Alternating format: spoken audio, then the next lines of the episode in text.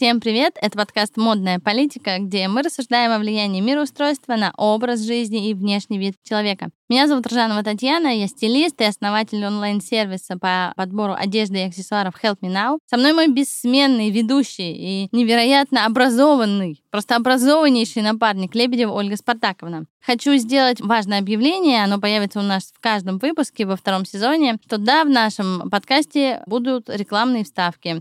Возможно, вам это не очень понравится, но я очень призываю вас отнестись к этому с пониманием. Все-таки мы делаем все, чтобы наш проект развивался.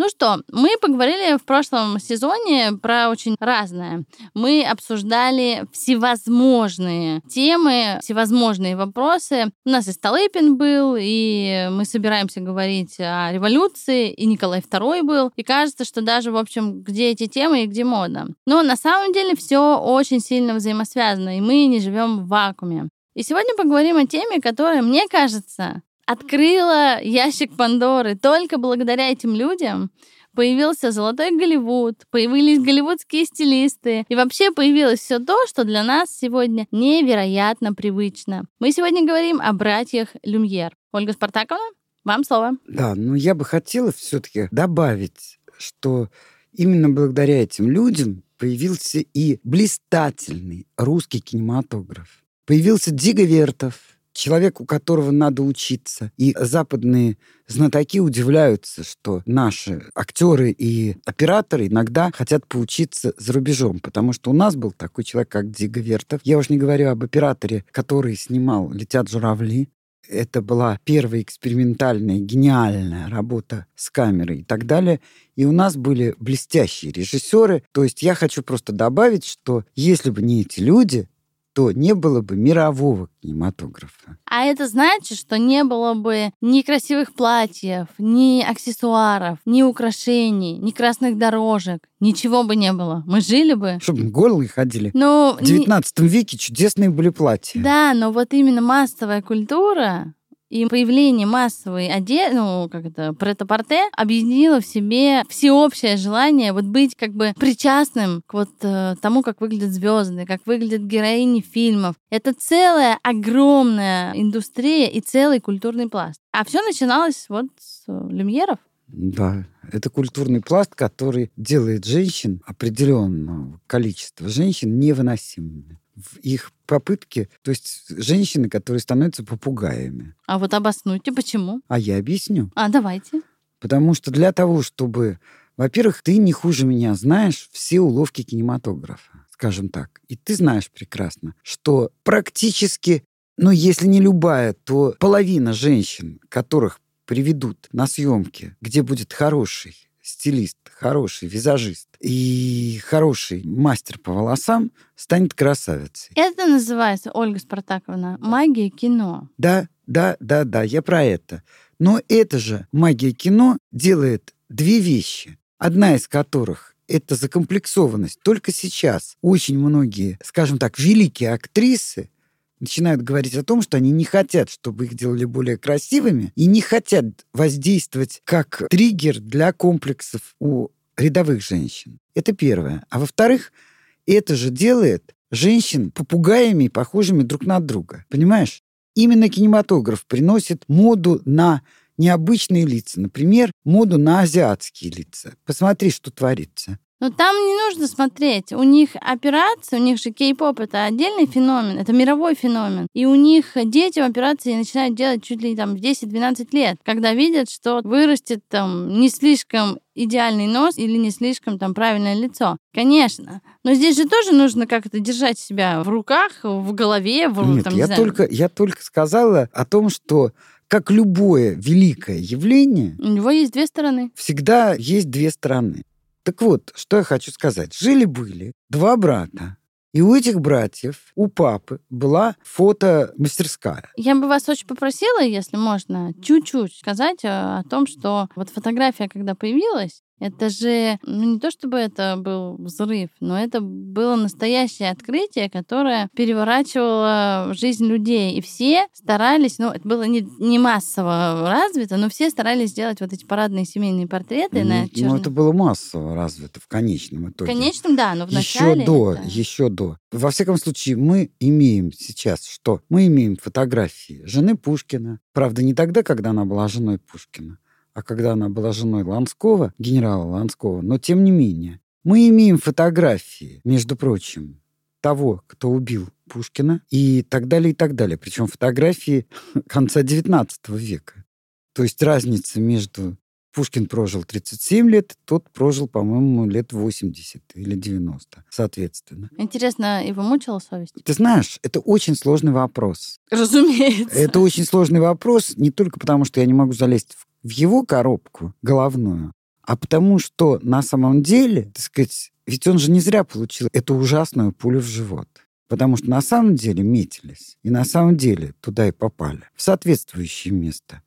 И я должна сказать, что этому было много причин, или очень мало, но очень понятных и современному человеку. И если бы сегодня разрешили драться на дуэли, то, боюсь, очень многие, кто вел себя как Пушкин, были бы ну, вызваны то есть, э, на во дуэли. всем, во всем виновата, да простят меня слушатели, б***ство. Ну, я не знаю, как это назвать. Может быть, во всем виноваты предрассудки. А, так ну, тоже можно. Может быть, да. Можно жить, как жил Элюар с Гала, а потом Гала с Дали. Можно жить, как Маяковский жил с Брик и с Осипом Брик. Понимаешь? Можно жить как Некрасов с Панаевым Панаевой, вот, а есть и более интересные примеры и так далее. То есть все зависит от того, как смотреть. И я бы сказала, что вот позволение мужчине быть крайне ревнивым, накладываемое еще на чувство собственности, которое действительно тогда женщина не работала, она не могла себя содержать. В массе стран капитал уходил к мужчине, приданный там и так далее, и так далее. Разводов не было, а если были, то это был скандал безумный то я должна сказать, и приданное мог проиграть муж в карты и во все, то, естественно, тогда были одни условия для дуэлей. А естественно сейчас, когда мир свободнее и когда женщина свободнее, и я посмотрю, как женщина себя поведет нормально, если муж будет ее третировать своей ревностью. А такие тоже бывают и сейчас. Сумасшедшие. Конечно, бывают. Сумасшедшие, да. Я бы сказала, их число в геометрической прогрессии растет по Да. очень объективным причинам. Объективные причины ты мне потом расскажешь. За А чашкой я- кофе позже. Да, а я пока расскажу про люмьеров. Люмьер в переводе с французского – это свет. И на самом деле это такое совпадение, что у них действительно была фамилия Люмьер. Это не взятая фамилия. Я хочу сделать такое от- ответвление, как человек, который обожает мультики, но только очень хорошие мультики. Вот есть такой мультик диснеевский «Красавица и чудовище». Там всех заколдовали. И одного из слуг заколдовали в свечку. И его звали как раз Люмьер. Это к вопросу о том, что люмьер — это ну, действительно слово, означающее свет. А когда многие рассказывают про братьев Люмьер, они об этом забывают. Но это же французская фамилия. Да, французская. В общем, я хочу сказать, что вот эти два брата, я все-таки произнесу их имена полностью, Огист Луи Мари Никола и Луи Жан, значит, тот, который с очень сложным именем, его все звали Огюст, он всегда выступал как блистательный организатор и блистательный менеджер. Вот только сейчас я поняла, хотя все художники обязательно обижаются на своих продюсеров, там, менеджеров, как угодно можно назвать. Но именно менеджеры разворачивают художника или нет. И, кстати говоря, сейчас я уйду в сторону по своей привычке. Мы бы никогда не знали Ван Гога, если бы не жена его брата. И, кстати, частично его брат. И то мы узнали Ван Гога так, Ван Гога уважали художники. Но широкая публика узнала Ван Гога только благодаря его брату, а потом жене брата. Поэтому я хочу сказать, что менеджеры были там тогда можно было их называть антрепренерами или кем-то еще. Это не важно, как они назывались. Важно, что без них могло масса художников не состояться. Хотя я совершенно убеждена в том, что хоть Гала очень много сделала для Дали, чтобы его развернуть, но, так сказать, проявление сумасшествия, которого не было, это его заслуга, а не ее. А второй, соответственно, Луи Жан, был изобретатель. Итак, в чем отличились? Луи Жан изобретает кинематограф, так его и называют, кинематограф. Он нашел технологию, разработал, когда черно-белая фотография, которая, как правильно, Таня, ты говоришь, известна с, можно сказать, конца первой половины XIX века, но он сделал так, что эта технология стала доступна не только профессионалам, а стала доступна практически любым любителям. То есть он очень упростил эту технологию и потом сделал то же самое с цветной фотографией. Но второй этап это, конечно, вообще гениально. Очень многие разработчики делали аппараты, которые снимают.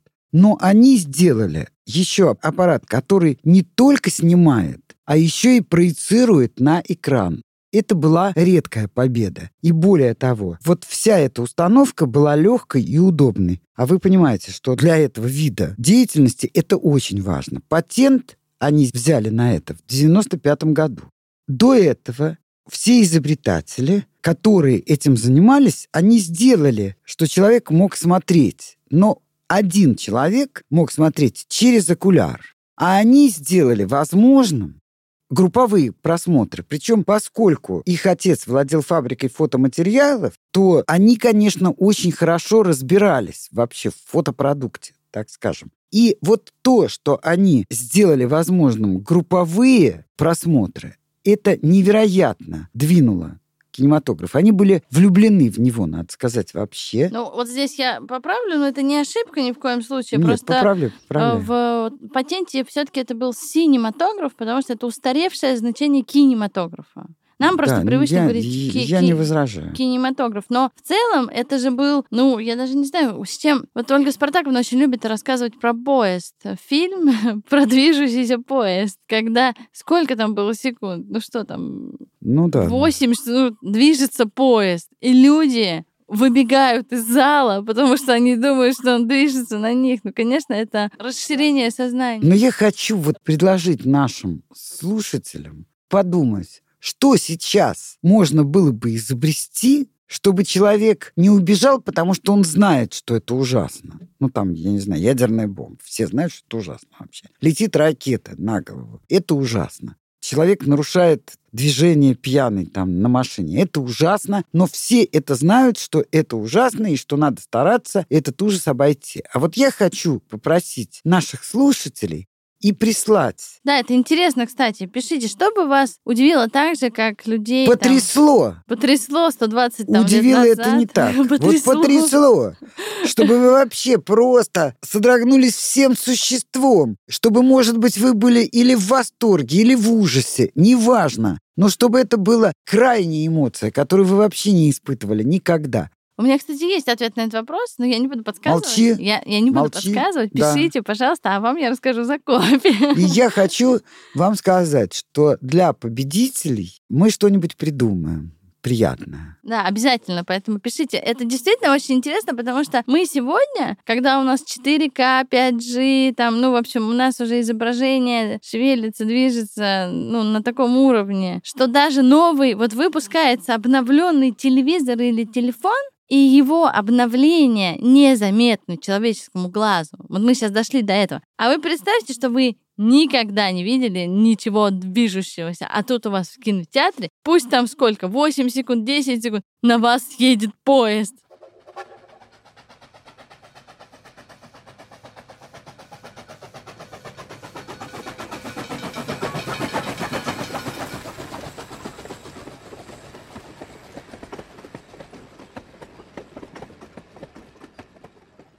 Мне кажется, это, я не знаю, как будто вы высадились на Луну и вернулись. Да, и, кстати говоря, надо сказать, сейчас очень распространена астма. Так вот, особо для астматиков, что именно первый фильм и первый кинематограф установил такую интересную вещь, что когда на экране появлялись цветы, те, которые производили аллергическую реакцию организма данного человека, ну, допустим, ему плохо, когда он нюхает желтые одуванчики, или у него аллергия на тополя или на розы. Вот представьте себе, что когда человек уже чуть-чуть позже, но смотрел еще ранний кинематограф, картинки, и видел, допустим, тополь или одуванчик, или что там внушало аллергию, у него начинался астматический приступ. Из чего сделали вывод, что все-таки астма является не только аллергической, но и, наверное, ну, какой-то нервной болезнью. Ну, это психосоматическая, конечно, но это да, интересный да. эффект Видишь, кинематографа. интересно говоришь, психосоматическая. Да. Вот. А, ну, на самом деле, вот сейчас мы коснулись этого фильма, Первые фильмы были такие, ну, назовем их более документальными, да, дальше уже какие-то игровые короткометражки. Но первые их работы были такими семейными, назовем их, их так. Ну, потому что это... Ты отбираешь мои Все, я молчу, молчу, да. Да. Нет, пожалуйста, я буду слушать. Но просто вот как раз возвращаясь к поезду, я просто перепроверила себя в очередной раз, этот выдающийся фильм, поразивший всех, длился 50 секунд. Этот 50-секундный фильм назывался «Прибытие поезда на вокзал Ла-Сьюта». И, конечно, на его премьере побывали все родственники Люмьеров, а я думаю, что их было много. Тогда вообще было принято рожать детей, и на всякий случай в том числе, потому что, ну, вы понимаете, не было пенициллина, смертность была высокая, не было прививок, ну и так далее, и так далее, и так далее. Не было далее. хороших способов предохранения, будем честны. Допустим. Не было разрешения на аборты. И поэтому женщины умирали иногда. Понятно почему. Но мы продолжим, да? Можно? Нужно. Значит, с этим поездом, вообще-то говоря, ну и не только с этим поездом, они объездили вообще-то весь мир. Плюс ко всему, скажем так, у них было представительство, например, в России. И в России это был человек Камил Серф. Он отвечал за кинематограф в XIX веке. И именно благодаря нему мы имеем хронику коронации Николая II. А сейчас я хочу сказать, что все-таки широкая публика думает, когда говоришь «люмьер» или «люмьеры», они вспоминают, естественно, прибытие поезда на Лианский вокзал, уход с фабрики рабочих, работниц, которые, правда, были хороши, безумно, и все-таки у меня есть подозрение, что эта съемка была не документальной. Ну, не могла работница просидеть 8 часов за машинкой в корсете. Но это невозможно. Ну, как мне кажется. Хотя, может быть... А мне кажется, что все, вот тогда да? это было возможно. Мы сейчас вот оденем наденем, оденем на себя корсет и будем умирать через час. В лучшем случае. Ну, простой а... народ никогда не ходил в корсет. Да, но они же были какие работоспособные. Они э, грузили, разгружали, сажали, сели. Ну, наш человек не проживет и двух часов в той реальности. Что ты привык сидеть за компьютером, клацать по клавишам и идти до метро и от метро? Мы не добываем себе еду, мы не выращиваем ничего. Конечно, выносливость у женщин в том числе в те годы была гораздо выше, мне кажется, чем у нас сегодня. Я могу сказать, ну, Давайте. что я прошла 30 километров вдоль океана на Камчатке, и за спиной у меня, поскольку дети, которых я вела, все слукавили и взяли меньше продуктов, то есть они взяли больше, но сказали, что у них не поместилось в рюкзак. И я 30 километров по 28-градусной жаре при океане, который был 4 градуса, то есть нельзя было даже палец туда окунуть, несла 42 килограмма за спиной. Ну так а я о чем вам говорю? Это все-таки было, ну, Достаточно Сейчас давно. ты скажешь, что я жила в 19 веке. Нет, нет, я И была очень здорова. Во-первых, да. Во-вторых, э, статистика есть, даже поищите в интернете, если будет интересно, как меняется здоровье и выносливость э, мужчин и женщин. И это какая-то, знаете, крутое пике. Мы, мы разучиваемся делать все. Мы там перестали готовить, мы перестали там выращивать, Особенно добывать. Ты. Не, ну я готовлю много, но это я. Ты нас, же у нас просто кулинар. Нас таких очень мало. А в целом статистика говорит о том, что люди разучиваются, что бы то ни было делать. Руками ходить, там, не знаю, подниматься в горы, бегать, таскать тяжесть. Я просто 42 килограмма, вот 30 километров, я даже заикаться не хочу. Но это, это вопрос, Продолжим. ответ на который мы не да. узнаем никогда, к сожалению. Продолжим. Значит, меня потрясает на самом деле много талантливости ну, я бы даже сказала, талантливость здесь ни при чем. Это гениальность. Причем а, не всегда они сами снимали, но всегда было с их соизволения и могли третьи лица снимать. Вот я хочу сказать, что, во-первых, они, можно сказать, вот то, что ты говорила, про родителей видеоблогеров. Потому что они обожали снимать свои семьи. И с утра до вечера снимали все, что им попадается, даже не знаю сказать, под руку, под глаз. Интересно мне, знаете что, что почему это не трансформировалось в, ну не то, что в массовое, это дорогое удовольствие, но почему другие обеспеченные семьи не стали снимать то же самое? Может быть, у нас были бы свои, э, ну точнее, не свои, а там Кардашьяны 9, там, конца 19-го, начала 20 века. Но, дорогая, вот как я помню, значит, я могу, не стесняясь сказать, что я училась... В 19 веке. Нет, я училась в 20 веке, но именно в 20 Я училась с 66 -го года по 71 год. И вот у нас на всех наших студентов, вот если взять нашу кучу, а у нас был курс 180 человек, вот у нас было две камеры. И эти две камеры, это была огромная ценность, которая была у очень состоятельных студентов. Да плюс ко всему, все-таки обработка пленки это еще один очень тяжелый труд. Не говоря уже о том, что, например, я очень любила фотографировать, но я жила в коммуналке, и вот представьте себе, что я предупреждала всех соседей, что я сейчас буду два часа в туалете проявлять, потому что это было единственное место, которое создавало темноту. А что там у вас не было окошечко Нет. сверху? Обычно в туалете было окошечко и в ванной. А знаете, вот э, раз мы коснулись этого вопроса. В ванной комнате, как только пришли большевики, они поселили семью из семи человек, которые прожили в этой ванной комнате 45 лет. Правда, их потом стало меньше. Они начались с семи, потом их стало пятеро, а потом их стало трое. То есть жилплощадь увеличилась? Да. Органически. Да. А у меня вот какой вопрос, а, совсем не по теме. А было ли что-то важное, чему вы научились, живя в коммунальной квартире? Я? Вот М-м. вдруг вот. Нет. Нет? Нет. Я вообще готова отрезать язык. Сейчас очень много говорунов телевизионных рассказывает, как чудесно было жить в коммунальных квартирах, когда люди дружили, все друг другу помогали. И писали в один туалет 50 человек. Телевизор смотрели в одной комнате у тех, у кого был. В общем, жили каким-то свальным, не знаю, какой семьей. Вообще понятие личного пространства, вероятно, это связано с тем, что сразу после революции очень много не крестьян, а дворовых людей, которые помнили, как это было, пришли в Москву. И вот это ощущение, что человек не должен иметь личного пространства, оно было очень явно вот в коммунальных квартирах. Бывали квартиры невероятно дружные. Или, по крайней мере, вот мы жили в квартире, которая, кстати, когда-то принадлежала моим родственникам, бабушке. Вот. Да, бабушки. Да, но жили, допустим, в квартирах. Я не могу сказать, что мы все безумно дружили и что были счастливы от того, что мы друг друга видим. Но у нас никто не плевал в чужой суп, не писал во второе. То есть, понимаете, ну, мы жили нормальной жизнью.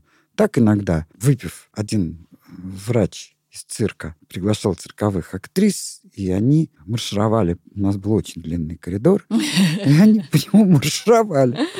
Вот. В комбинациях. Это было самое большое, что человек мог, женщина могла с себя снять, это платье и остаться в комбинации. И это было уже ну, просто гольная порнография. Ну, неприлично, абсолютно. Да, абсолютно. да.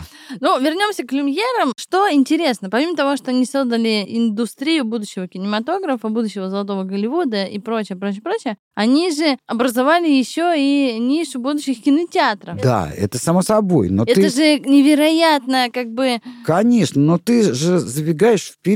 Хотя, давай, ты поговоришь о кинотеатрах, а потом мы будем говорить о том невероятном количестве интереснейших фильмов, которые они сделали. Они сделали «Танец скелета» в Очень классный 1897 году. Вот сегодня, при том, что мы уже перекормлены искусствами всякими, хорошими, плохими и так далее, мы сегодня можем смотреть этот танец, не отрываясь, потому что это потрясающе. Дальше, я уже говорила, они были родоначальниками видеоблогеров, потому что они снимали все. Просто они так любили снимать все подряд, и они снимали свои семьи. Дальше. У них есть съемка аквариума, которая признана просто видеоартом. Причем говорят, что если этот аквариум как-то там повернуть и так далее, я в этом не очень понимаю, то можно сделать чуть ли не фотообои на всю комнату. Потом, они сделали, поверьте, я посмотрела все, о чем говорю. Просмотрела. Они сделали танец, серпантин называется. Они раскрасили одежды и я должна сказать, что самые лучшие современные в фильмах танцы, какие-то вот пластические искусства, это вполне может сравниться. Вы себе не представляете, что женщина вытворяет с одеждой, то есть это мелькающие части платья, представляете, вот это кружится, это закрывает голову, открывает и так далее. И причем на это падает свет, он меняет цвет немножко, и это с невероятной скоростью делается. То есть это потрясающий танец, который можно вот сегодня в ТикТоках очень часто люди выставляют, а другие люди это смотрят с удовольствием. Причем раскрашивал это такой Луи Филлер. Потом они делают, они же кроме всего прочего, мало того, что они были очень талантливыми, креативными людьми, они еще были невероятно профессиональными теперешней точки зрения раскадровщиками, операторами. У них были планы задние, передние и так далее. Потрясающая снежная битва рядом с Леонской фабрикой. Вот это просто у нас это были картины, если вы помните, там Кустодиева и так далее. Вот снежные городки, то все. Это был фильм. Причем фильм, который можно смотреть сегодня. Абсолютно уникальный они сняли человека, который в автомобильную аварию попал. Представляете? И этого человека подняли, а он живой. И ему нахлобучили все, и он ничего не понимает, но тем не менее он попал в аварию, в автомобильную. Это снято так, что, с одной стороны, это просто может быть сравнено с Чаплином, как его поднимают, и сначала кажется, что его просто составляют из отдельных частей, и он встает, такой вот лохматый, смешной, невероятно и так далее. Дальше, пожалуйста. Они сняли, Габриэль Веер это сделал, но это тоже их работник, вьетнамскую деревню, то есть по которой сегодня антропологи могут составлять свое мнение о том, кто там жил, какие привычки. Вы можете себе представить? Дальше, значит, потрясающая съемка вот у нас это делал Дзига Вертов только по-другому. Он ехал на трамвае, и он считается первооткрывателем. А они снимали матросов с камерой прямо в шлюпке. Представляете вообще? То есть они двигались по каналам и прочее. Это, можно сказать, гениальные находки, которые сделали будущее кинематограф. А скажите мне, пожалуйста, вот э, Случилось бы все это, если бы у них не было отца. Антуан Люмьер владел фотофабрикой, где изготавливались, не знаю, как-то желатиновые пластины. Да, да, да, да, да, вот да, фотопластинки. Бы, да. Было бы все то же самое, если бы его не было. Как вы думаете? Я думаю, что нет, потому что это все-таки уже было уже необычное ну, занятие, скажем так. Далеко не все владели фотофабриками с пластинками, понимаете? То есть сегодня, может быть, оператор может стать независимо ни от чего там кем-то, хотя ему тяжелее, потому что уже очень многое найдено. А тут, мне кажется, нет. Но, опять же, сослагательное «бы» оно не... Ну, Во понятно, всяком случае, понятно. я допускаю, что если взять всех владельцев фотофабрик, то, скорее всего, у всех владельцев фотофабрик или у 99% и 9 десятых детей с фотофабрики не стали гениями. А они им ста, ими стали. Вы знаете, есть такой фильм, может быть, вы его смотрели, и наш слушатель, может быть, смотрели. Если не смотрели, посмотрите. Он называется «Кто убил Блэкбери?». И в конце этого фильма показана ситуация, когда а, Apple презентует свой первый iPhone. И тот, кто придумал BlackBerry, забыл, как его зовут, его спрашивают, ну, послушай, вот у них нет клавиатуры, у них нет этого, у них экран, нет того, они делают этот телефон самым большим прогнозируемым спросом в истории человечества. И он говорит, они сумасшедшие, этого не будет. Мы все знаем, чем закончилась эта гонка. В былые времена BlackBerry как бы контролировал 45% мобильных телефонов, да, устро мобильных устройств. Сегодня он контролирует примерно 0. Про iPhone знают все. У вас iPhone, у меня iPhone, у моей бабушки iPhone. У всех iPhone. все, кто любит фотографировать или обрабатывать большое количество информации или писать презентацию, у всех iPhone. Те, кто связан с кино, с фотоиндустрией, у всех iPhone. А про BlackBerry, конечно, никто ничего не помнит. Так вот, во времена люмьеров была абсолютно аналогичная ситуация, потому что, ну, это же была промышленная революция, гонка изобретений. То есть происходило немыслимое количество единовременных открытий. И Томас Алва Эдисон, такой был человек интересный, он, узнав о том, что есть такие ребята, а он же придумал кинокамеру Эдисона, она была огромная, неподъемная. В общем, это все было ну, абсолютно немобильным. И вот он говорил, что, ну, вот этот зарождающийся киномир, вот этот вот какой-то, он считал, ну, как бы абсолютно второстепенным. То есть таким неким приложением к его уже изобретенному фонографу и патефону. И он искренне считал, что его изобретения, они должны войти в историю навсегда. Но мы с вами знаем, что про патефон вы слышали, про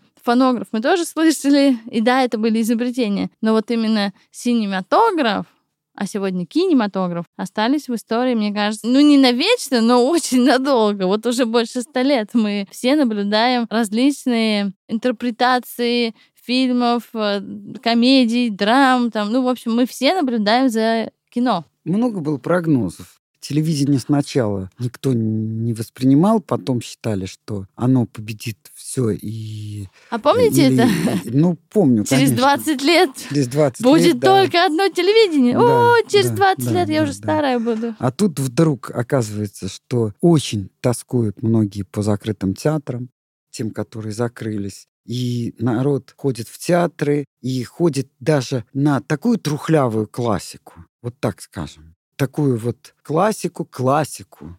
Есть хорошее слово классика, а есть... Ну, такая замшелая. Замшелая. Такая, такая да. уже да, под, да. поднадоевшая. Ну, на самом деле, это очень просто объясняется, потому что мы вошли, я уже много раз об этом говорила, в кризис контента. У нас ситуация, когда у нас кризис контента и кризис вообще в, в любом направлении. Кризис музыки, кризис кинематографа, кризис там разных индустрий. И при этом есть абсолютное ощущение, что очень много снимается, ставится, пишется и я часто сталкиваюсь с людьми, я говорю, что же мне купить? Вот мне нужна книга, там вот про это. Какую же мне взять? Я не понимаю. А мне говорят, ну послушай, ну столько сейчас книг. И я говорю, в том-то и проблема, что книг на эту тему очень много, а качественных книг, где я доверяю источнику, их там одна, две, может быть, три. И так во всем. Поэтому человек, который не может, ну нет времени, да, или не хочет вовлекаться глубоко, но хочет сходить в театр, хочет прикоснуться к великому искусству, ему ничего не остается, как сходить на гарантированный результат, сходить на классику. Мне кажется, это вот такая мотивация у людей. Не знаю, согласитесь вы со мной? Я не знаю. Я ничего не могу сказать. Дело все в том, что существует еще опыт насмотренности, понимаешь? Я не однажды разговаривала со своими учениками, и однажды мне было очень стыдно, потому что девушка не знала таких вещей, кстати, к театру не имеющих отношений. Вот, ну просто категорически ничего не знала. И я очень удивилась. И это было на моем лице написано. Тем более, что я знала, что она живет в Москве. И тогда нас Гурищу мне сказал, скажите, а вот вы жили в Москве, вы ходили в театр? Я говорю, вообще нас наказывали тем, что наши билеты отдавали кому-то. Вот мы там что-то не доедали в пять лет, и вот билет на синюю птицу, ну я уж не говорю о том, что я синюю птицу смотрела как ребенок, потом я смотрела как мама, потом я смотрела как бабушка.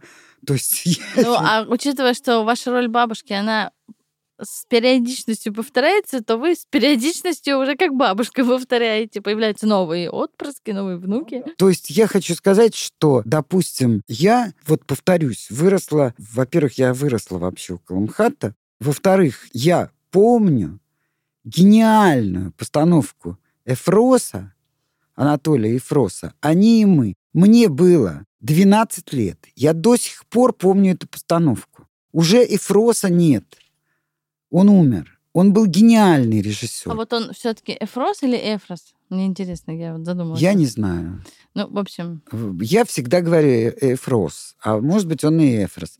Я У него был гениальный папа, гениальный искусствовед Абрам Эфрос, который написал удивительные эротичные сонеты. которые только какие-то знающие люди передавали друг другу. Сейчас они у меня хранятся, потому что это прижизненное издание этих сонетов, это его был папа. Я знаю, что жена крупнейший театровед Крымова, она умерла вслед за мужем. Ну, это долгая история, и, может быть, мы когда-нибудь посвятим вообще театру что-то. Но я хочу сказать, что для меня театр очень хорошо знаком. И я чувствую спектакль даже по афише. Я могу сказать, когда я вижу, какой режиссер его ставил, кто там играет, я сразу могу сказать, вот не покупай, пожалуйста, деньги-то не трать, тем более они сейчас солидные. Я хочу вам сказать, что я вам безмерно завидую, потому что вы были в большом, вы были в театрах, вы вот так чувствуете. Я, конечно, так не чувствую, а в большой попасть не могу битый год, ну, потому что там есть много. Я могу сказать, Тань. Я хотела в старый попасть большой. В старый. В старый большой. Вот ждешь, когда там не балет, а опера. Я хочу на балет. А-а-а. Я влюблена в Майю Плесецкую. А Майя Плесецкая при чем? Ну, у меня интерес к балету после вот э, всех экзерсисов А-а-а. Майи Плесецкой. Я считаю, что, конечно, она гениальна. Ну хорошо, я хочу сказать, вернемся к люмьерам, что да. одно из ключевых достижений, то есть понятно, что они стали прародителями будущих кинотеатров, а вот их э, изобретение компактного киноаппарата, которое тогда еще не было такого проникновения информации, как сегодня, но все равно весь мир был захвачен этими компактными киноаппаратами и съемками. И надо сказать, что съемка в 1896 году вот эта вот злополучная коронация Николая II в Москве, вот эти съемки, они случились только благодаря люмьерам. Да, вы сейчас скажете, что какое-то качество не то, но простите. Как я скажу? Нет, я не, не скажу. вы, я имею в виду слушатели, что могут сказать, что вот, это ужасное качество, там ничего не понятно. Ну, простите, это 120 лет назад, а то уже даже 130 лет назад, и уже снимали коронацию последнего. Да спасибо большое. Да, я и говорю, последнего. Что мы видели. Да спасибо большое. Более того, вот прибытие поезда демонстрировалось на Парижской выставке, Всемирной Парижской выставке 1896 года. И было признано, в общем, это было признание их изобретения. Это было уже мировое признание, и они, как умелые люди, руководимые умелым менеджером, отправились в мировое турне. Лондон, Нью-Йорк, Бомбей. Потому что в Европе у них уже везде были представители. То есть Европу они уже освоили. А они поехали уже осваивать мир. Это первое. И второе. И тут, кстати, вот интересно, что еще э, деколонизация не произошло, поэтому если ты представлен во Франции, то ты как бы автоматически представлен в колониях. То есть ты понимаешь, что ты должен туда поехать. Конечно. Это такой, не могу сказать, что это замена там телевидения или социальных сетей, но это такой вот аналог как можно себя пропиарить во времена, когда, в общем, пиарить себя вот в таком нашем понимании было нечем. Ну, конечно, открытка. Открытка, да. Серьезно открытками и журналами, в которых участвовали такие, как Роман Тарнов, ну, вот, такие, как Ирис и так далее. Я хочу сказать следующее, что вот все-таки еще дать возможность вам восхититься. Они сняли плавно передвигающуюся платформу гондолы. Представляете, вот они в гондоле плыли, все снимали, и так они сделали фильм о Венеции. Сейчас этот прием до сих пор существует и называется тревелинг. Ну, как вы сами понимаете, от путешествия, travel. Они сняли прибытие делегатов на фотоконгресс в Лионе. То есть, представляете, фотоконгресс был в городе Лионе, в замечательном городе вообще. Но я бы хотела все-таки сейчас вернуться к человеку, который, с моей точки зрения, сделал огромное, внес вклад в сохранение, в осмысление, в накопление материалов. Этот человек – директор Канского фестиваля, и одновременно он директор Люмьеровского института в Леоне. То есть, представляете, у Люмьеров есть целый институт в Леоне. Именно их институт. И в принципе, директор этого института собрал 1800 фильмов. 1800 фильмов, которые сделали два человека, братья Люмьеры. Ну, во всяком случае, может быть, не два, но они, скажем так, спровоцировали, или благодаря им все это было сделано. Он отобрал 108 лучших работ.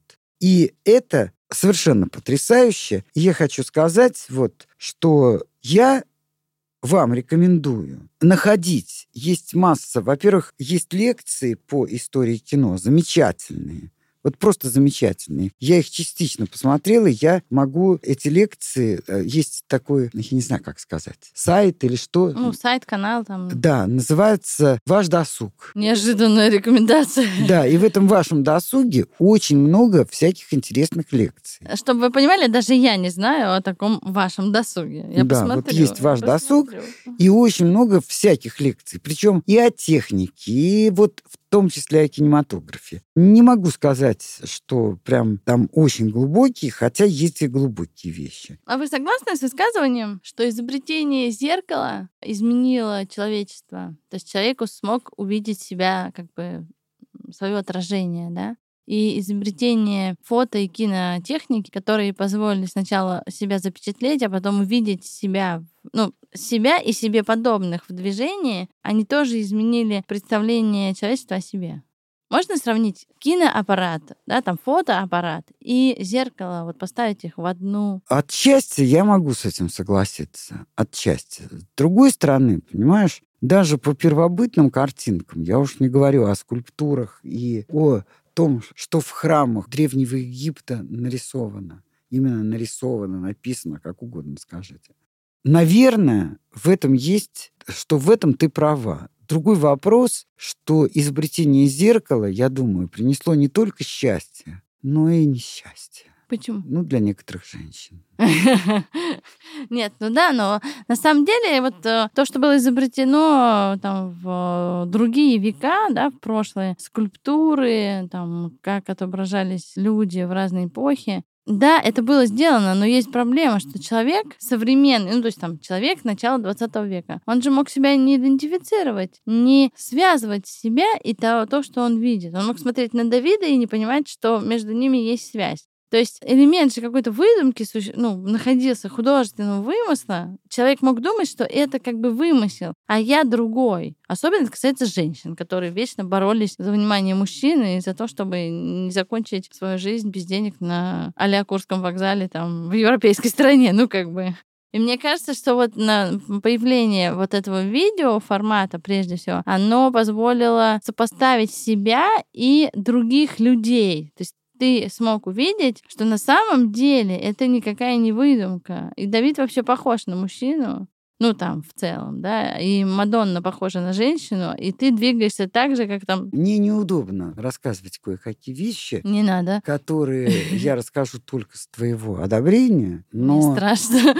Там есть очень много к вопросу о том, что ты видишь Давида, ты видишь Давида, ты видишь массу римских копий греческих скульптур, Конечно. потому что их мало осталось. И там есть определенные вещи, которые в таком массовом порядке ну, просто не могут быть. Конечно. И поэтому есть которые, ну, определенные вещи, о которых мы сможем говорить, только если мы с тобой договоримся, что мы будем об этом говорить. И поэтому это приучает. Это раз. Во-вторых, зеркало изобрели, по-моему, в эпоху римлян. Да?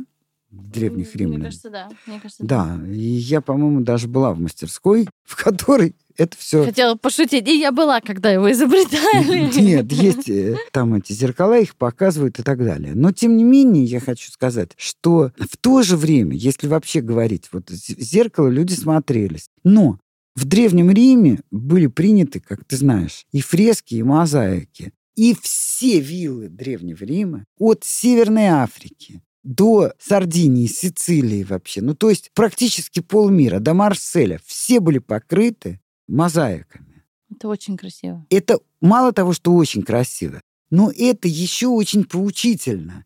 То есть никакое зеркало не даст возможность увидеть, как нужно вести себя мужчине, женщине там, и так далее, и так далее. Я уж не говорю о том, что когда ты идешь по каким-то старым рынкам, то иногда ты наступаешь на эту мозаику.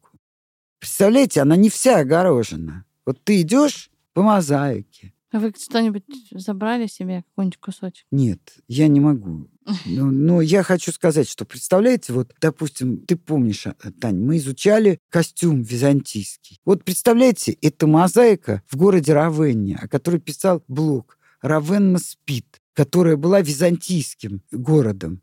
и так далее, и так далее, с древнейшей историей. То есть я хочу сказать, что у меня вот есть подборки, я, к сожалению, не смогла купить даже не по деньгам, а потому что я не смогла бы это вывести, столько он весил. Да я до сих пор он мне снится. Это огромный Тааминов, все, все известные римские фрески. Представляешь, он стоил 170 евро, что было тогда для нас довольно дешево. Вот, потому что у нас такие книги были дороже. Но он весил больше пяти килограмм. Да, я представляю такие книги, как как-то «Золотой сундук». А у меня Уже э, надо... было... э, Я только из Венеции привезла 16 килограмм. У меня еще были килограммы. Если бы я знала, что мне помогут, мне одни ушлые люди как-то так повесили сумку, что у меня не было лишних килограммов. Понимаешь? У меня и так они были, поэтому я не могла платить за все, меня потом раздели просто. Вот. Ну, в общем, короче, не. Ну, на- давайте вернемся к э, братьям Люмьерам.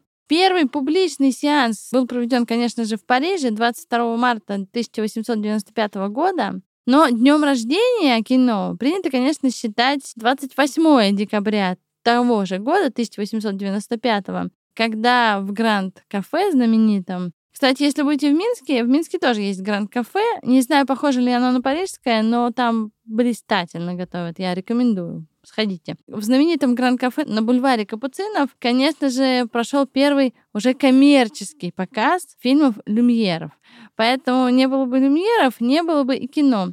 Заканчивая наш выпуск про Люмьеров, я хочу сказать следующее. В общей сложности братьями было снято 1800 фильмов которые в 1946 году Луи Люмьер передал французской синематеке. А в 1960 году в честь братьев была открыта звезда на аллее славы в Голливуде. Есть, кстати, памятник бра- братьям Люмьер даже в нашем Екатеринбурге. А у нас в Москве есть удивительный фотоцентр братьев Люмьер. Я, кстати, вам хочу сказать, что если вы интересуетесь вдруг фотографией и фэшн-фотографией, то в галерее Люмьер еще идет выставка Патрика и Виктора де Маршелье. Это одни из ведущих фэшн-фотографов, и есть что посмотреть. У них было много обложек. По-моему, до 10 марта она идет, или до там, 1 марта. Сходите, потратите время, посмотрите на галерею, если вы там не были, ну и на эту выставку. Ольга Спартаковна, что бы вы хотели добавить? Я хотел добавить, что в честь Люмьеров названа звезда,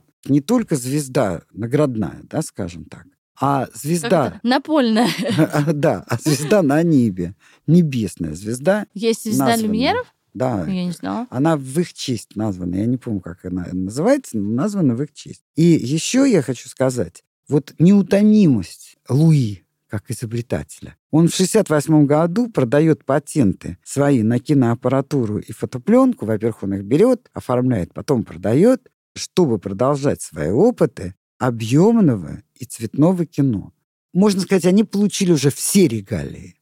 Можно сказать, что, конечно, они стали очень состоятельными людьми и очень известными, но они не могут остановиться, потому что они этим живут. Вот на этом я бы хотела закончить. Они великие люди и очень красивые. Да, кстати, они, во-первых, очень Да. похожи, а во-вторых, они такие прям идеальный Очень. срез мужчины того времени. Я Очень обязательно покажу их э, фото Да. в нашем телеграм-канале «Модная политика». Подписывайтесь, пожалуйста. Я хочу сказать, что для меня люмьеры по своему желанию да, развиваться, двигаться дальше, очень похожи на Гюстава э, Эйфеля. Ведь он...